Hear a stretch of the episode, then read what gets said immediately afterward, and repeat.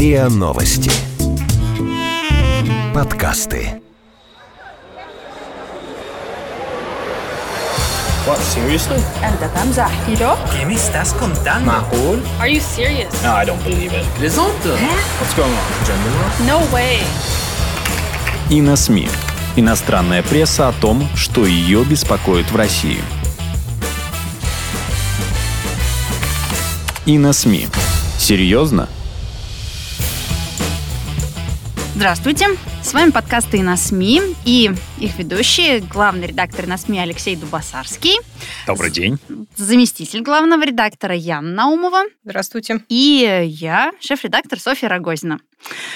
Ам, ну что ж, праздники прошли, пора браться за ум, пора становиться Если снова... он есть, естественно. Да, пора снова становиться серьезными, хочется нам этого или нет.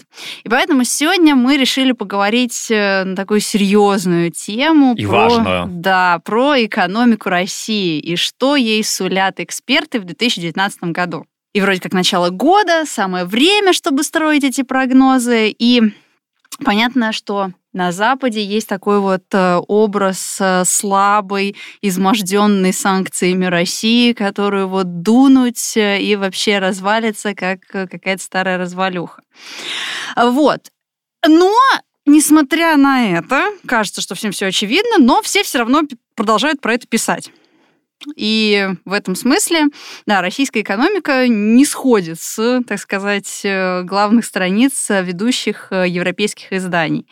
Ну вот... И американских. и американских, да. Ну, э, у меня просто сейчас перед глазами вот эта целая серия статей с Handelsblatt, да, и вот прям э, именно немцы как-то мне почему-то запомнили, что они разразились целым, э, целой вот серией статей, но во мнениях разошлись. Вот давайте разберемся, чего там были за мнения в немецкой прессе. Ну хорошо, тогда мы начнем эм, э, с газеты Welt. У них есть неплохой экономический аналитик Эдуард Штайнер. И вот этот Эдуард в статье «Момент истины для изможденной империи Путина» сразу же заявил, что в условиях санкций и падения цен на нефть российская экономика переживает затяжной кризис. Правда, дальше он приводит целый ряд утверждений, опровергающих этот тезис. Россия, оказывается, имеет большое влияние в организации стран-экспортеров нефти, ОПЕК, да? Безработица в стране ниже 5%. Инфляция тоже достигла исторически низкого уровня. ВВП растет, пусть и не очень быстро, да? А рубль остается слабым, но и здесь есть свои преимущества. Девальвация рубля смягчает внешние потрясения. Да, а, в сочетании с относительно высокой ценой на нефть, она даже пойдет на благо корпораций, ориентированных на экспорт отраслях промышленности. Инвесторы, которые было снизили активность в России, потихоньку возвращаются. Крупные инвесторы обратили внимание на российских производителей золота, серебра, палладия, ну там полиметалл, норильский никель, все вот это вот. Вдобавок, российские ценные бумаги входят в число мировых лидеров по дивидендной доходности. А, справедливости ради есть и трудности, да. Вот по мнению господина Штайнера, санкции Запада все же затрудняют рост экономики России. А Московская высшая школа экономики недавно предсказала замедление роста ВВП. Тем не менее, глава государства положительно оценивает экономическую ситуацию. Недавно он заявил, что экономика приспосабливается к сложностям и чувствует себя уверенно. Чего, однако, недостаточно, чтобы существенно повысить уровень благосостояния граждан. Первый и третий пункт верны. Второй пункт об уверенности и стабильности вызывает вопросы, резюмирует Мгм. господин Штайнер. Ну, прям вообще все хорошо. Радуга и единороги. Эм, Но э, дальше, в другой своей статье, тот же самый Эдуард Штайнер э, рисует гораздо более мрачную картину. Неужели? Да. Что он две А, статьи написал? Какой молодец. Ну а. вот За э, раз причем. небось. здесь прям все хорошо. Значит, в первой статье рубль слабый, это Да, хорошо. да, Значит, э, экономический рост какой-то даже вялый наблюдается. Но во второй своей статье он пишет сказать, с точностью все да наоборот. А, Россияне уже почуяли недоброе, и дальше рассуждает про постсоветский кризис э, и нестабильность. Да, в предыдущей статье ты про стабильность говорил. Да, да, да. А, приводит, значит, данные а, соцопросов, а, где подтверждается, что оптимизм россиян снижается, хотя государство и принимает меры для исправления экономической ситуации, падают реальные доходы населения, снижаются темпы роста потребления. Вот. Ну, так сказать, э, кого из настоящих россиян, переживших 90-е, напугает замедление роста? Да, уж замедление роста Да уж. Люди не такое видели. Да. Даже уменьшение роста не испугает. Ну вот один шведский автор, Стефан Лингрен, э, автор статьи в шведском издании Нюхетсбанкен, рассуждает, справится ли Россия с установленными Путиным задачами по развитию. Поставлена была такая цель. К 2025 году Россия должна стать одной из пяти крупнейших экономик мира, а ВВП на душу населения должен увеличиться на 50%. После довольно обстоятельных расчетов, сравнений, например, там, сравнения с ВВП Германии, Лингрен приходит к выводу, что это все вполне возможно. Рост России в ближайшие 8 лет должен быть лишь на 4% больше, чем рост Германии, считает он. В 2018 году экономическое развитие было слабым в обеих странах. Но, совершив небольшой скачок, Россия способна обогнать конкурента. Всю свою историю эта страна двигалась именно рывками, считает Линдгрен, так что всего можно ожидать. Он даже послушал новогоднее обращение Путина к россиянам. И вот что пишет об этом. Новый Конгресс в США ведет новые жесткие санкции против России, но нет худа без добра. Санкции вынуждают Россию полагаться лишь на собственные силы и вытаскивать саму себя за волосы из болота, как страна уже много раз делала прежде. Видимо, Лингрен тоже что-то слышал про 90-е. Помощников у нас никогда не было и не будет, сказал Путин в своем новогоднем обращении. Лингрен отмечает, что российскому правительству противостоят довольно серьезные силы, в том числе и в экономической политике. Но отказаться от Крыма и резко включиться в западную экономику – это тоже плохой вариант. В лучшем случае тем, кто к этому призывает, можно привести пример Украины, пишет Линдгрен.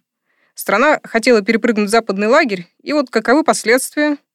ВВП на душу населения на Украине сейчас ниже, чем в Бангладеш или в Мавритании.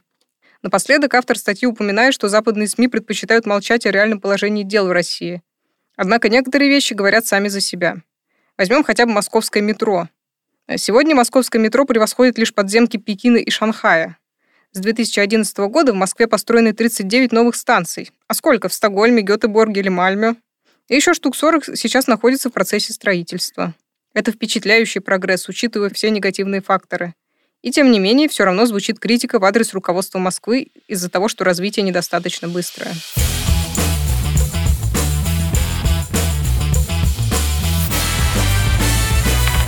И на СМИ. Серьезно?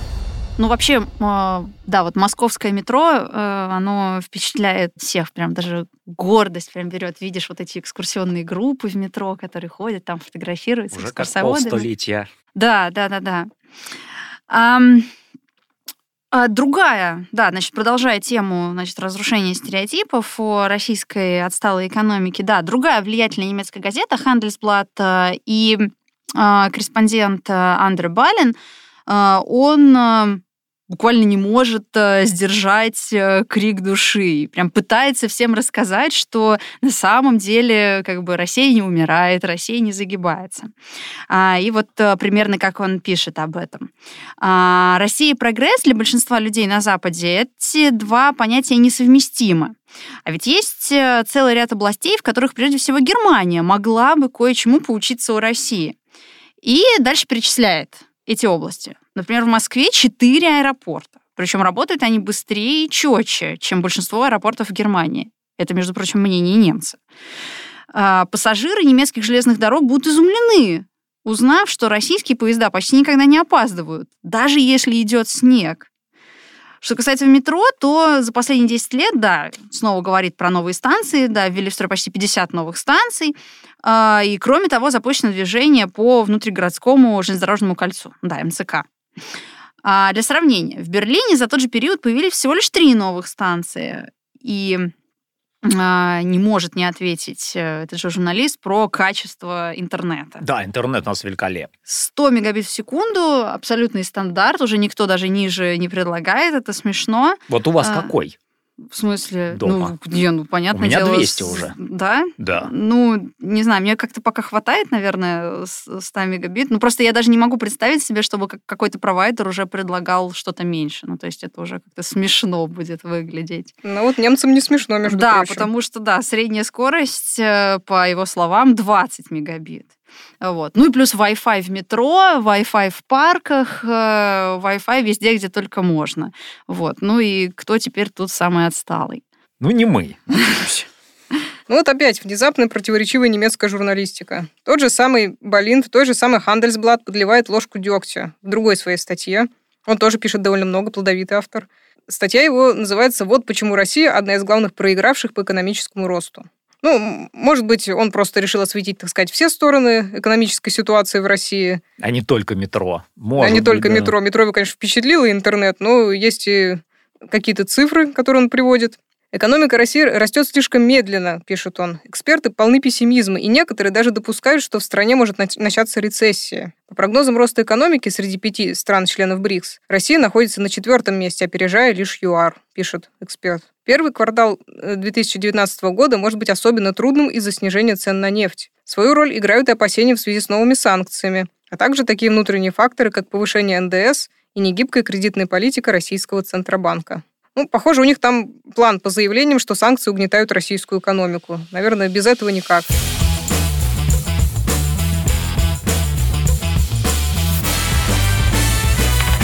И на СМИ. Серьезно? Ну что ж, хватит уже о немцах. Посмотрим, что пишут наши англоязычные друзья. Например, американцы. Опять же, статья в Bloomberg. Страны, которые могут стать крупнейшими экономиками мира к 2030 году. Такая аналитическая статья, да, прогноз. Как там, будет ли Россия в пятерке? Похоже, нет. Британская компания Standard Chartered представила свой долгосрочный прогноз, и по нему в число пяти ведущих экономик мира войдет внезапно Индонезия. Где это вообще Индонезия? Ну что, ну ладно, хватит. ладно. Тут Ну, вот их Индонезия, да, большая, большая, Я, да, как страна. всегда, буду за Восток, буду всегда заступаться. А вот швед не согласен, швед да? за Россию. В смысле Индонезия? Там население почти в два раза больше, чем в России. О, боже. это ладно. ничего не гарантирует. Ну ладно, вот э, Индонезия, да? А Индия опередит США. Такое может быть? Посмотрим. Ну, И кто же возглавит этот рейтинг? Кто же? Китай. Китай, дорогие мои. Но происходящее в России особенно волнует американцев в свете другого процесса – дедоларизация, да? Точнее говоря, уход от доллара. Тот же Bloomberg некоторое время назад сообщил, что Россия, уходя от доллара, выкупила четверть мировых резервов юаня. Кроме того, немалые средства инвестированы в японскую иену. А, и вот что добавляют авторы статьи. В своем стремлении уменьшить зависимость от мировой резервной валюты на фоне усиливающихся попыток Вашингтона использовать экономические рычаги в геополитических целях Россия не одинока. В условиях обостряющейся торговой войны с Америкой Китай в прошлом году продал значительную часть имеющихся у него гособлигаций США, а официальные лица в Европе выдвинули предложение по увеличению использования евро при осуществлении региональных экономических операций. Как объяснил сотрудник Брюссельского аналитического центра Брюгель Илина Рыбакова, в чисто экономическом плане выгода масштабного перехода на юани не очевидна. Но если учитывать геополитическую ситуацию, он целесообразен. А вот сами китайцы не уверены, что стоит ждать быстрых успехов в дедоларизации. Издание «Соху» отмечает, что храбрость России в борьбе с долларом поразительна, но рубль доллару точно не конкурент. Конечно, Россия не будет плясать под чужую дудку, а если Вашингтон ведет политику репрессий, то и Москва принимает ответные меры. В будущем важность доллара в торговле нефтью и газом значительно снизится. Нефть и доллар неизбежно потерпит неудачу, ослабеет и вообще исчезнет. Однако это дело не близкого будущего, пишет Соху. В краткосрочном периоде конца эпохи доллара ждать не стоит. Надеяться можно только на, ю- на юань. Вот так вот китайцы считают. Но и он не скоро сможет потеснить доллар. А, Ну да, у нас сейчас так много говорят про дедоларизацию, как будто бы это, не знаю, панацея и решение всех проблем. Вот, но а, помимо этого, так сказать, очевидного и такого раскрученного, так сказать, э, способа, есть и другие ответы на действия США. А, ну, скажем, а, британская телеграф а, сообщает, что Россия планирует противостоять санкциям, в том числе инвестируя в биткоин раскусили, да, что такое биткоин. То есть заменить доллар биткоином в качестве резервной валюты. Да, интерес к криптовалютам велик. А, вот, это подтверждает э, мнение, кстати, одной из ведущих экономических организаций РАНХИКС. Да, а, Владислав Генько говорит о том, что российское правительство уже готово чуть ли не в феврале начать переводить э, часть э, финрезервов в биткоины такой вот какой-то оптимизм. Хотя вроде как еще недавно хотели ограничить всячески и майнинги, и все эти процессы, связанные с криптовалютами. Ну, непростое решение, Да. конечно. А, и в этом смысле а, уже другой британский аналитик Мати Гринспен полагает, что а, правительство России планирует создать некую промежуточную криптовалюту. Э, и, как говорят, Владимир Путин активный сторонник блокчейна. Все, будем все майнить со Ну, страшной силой. В общем, да. Прогресс не стоит на месте, судя по всему, да? Да. Ну, надо сказать, что Европа по-прежнему не очень-то довольна санкциями. Финны только и делают, что твердят о вынужденном сотрудничестве. Ведь у нас такая длинная общая граница с ними. Свыше 500 итальянских компаний продолжают работать на российском рынке, и ни одна не хочет его покидать. Это вот отметил министр промышленности и торговли Денис Мантуров в интервью итальянской газете «Стампа» еще аж в декабре. Некоторые итальянцы в ответ на санкции даже переместили производство в России. Создаются общие фонды для финансирования бизнеса, в том числе малого и среднего. Свое мнение о российской экономике не так давно высказал и бывший премьер-министр Финляндии Эско Ахо, который намерен продолжить работать в правлении российского Сбербанка. Ахо раскритиковал всех, кто кричит, что Россия в глубоком кризисе, и ее экономика достигла дна. Ну да, он должен знать это, конечно, раз он в Сбербанке работает. Вот как он выразился, цитируем. «Ноги дна не касаются, но и голова не на поверхности воды». Как сложно он, однако, выразился. Как Но Ну, есть куда непросто. стремиться еще явно к поверхности. И не там, и не сям, что типа того, да. Ну да, вот мне тут просто небольшой комментарий про перемещение производства в России так преподносится как э, такая победа, а это может быть только с разницей в курсе валют может быть связано. Мы не знаем, Может почему они, да, так... э, Тапки теперь делают где-нибудь в Туле. Да. Ну, тем временем немцы, опять возвращаемся к ним, разбираются, не задумали ли американцы саботаж против Северного потока-2. И вообще призывают США не лезть не в свое дело. Причем тон этих призывов становится все жестче. Последней каплей стало поведение посла США в Германии, который разослал нескольким немецким компаниям, которые сотрудничают с Россией, письма с угрозами. И не только журналисты уже пишут возмущенные статьи, как, например, в журнале «Шпигель», где обозреватель Бенjamin Биддер как раз и заявил, что атаки США на Северный поток-2 – это саботаж. Читатели тоже активно комментируют происходящее. Вот баварский информационный портал «Меркур» буквально пару дней назад опубликовал подборку писем читателей. И читатели не понимают, почему простые люди должны платить за газ больше, лишь бы политики могли поддержать эту несчастную Украину с ее транзитом.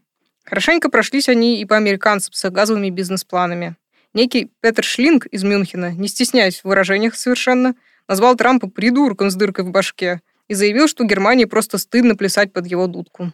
Так что есть надежда, что с проектом «Северный поток-2» в наступившем году ничего плохого не произойдет.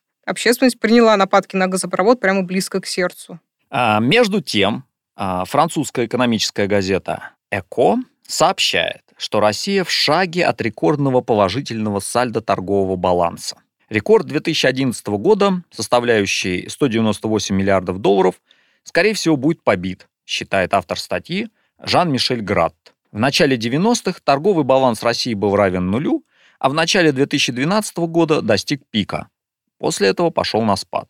В 2014 году падение ускорилось из-за эмбарго на импорт западных продуктов питания.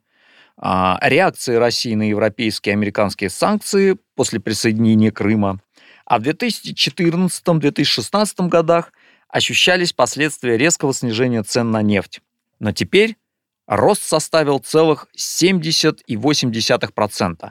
констатирует Град. Итак, 2019 год вполне может стать еще одним годом роста. К сожалению, этот год будет, скорее всего, еще и очень нервным. Так, видно, американский экономист Кеннет Рогов, один из самых влиятельных экономистов в мире, он обычно пишет для очень известного издания Project Syndicate, недавно прокомментировал процессы в глобальной экономике. Ну и о ситуации в России, пожалуй, можно сказать то же самое. С вами были главные редакторы на СМИ Алексей Дубасарский и мои коллеги Яна Наумова и Софья Рогозина. Услышимся в следующем подкасте. Большое спасибо. До новых До свидания. встреч. Вы слушали эпизод подкаста «И на СМИ». Иностранная пресса о том, что ее беспокоит в России. Подписывайтесь на подкаст на сайте ria.ru, в приложениях подкаст с Web Store и Google Play. Комментируйте и делитесь с друзьями. И на СМИ. Серьезно?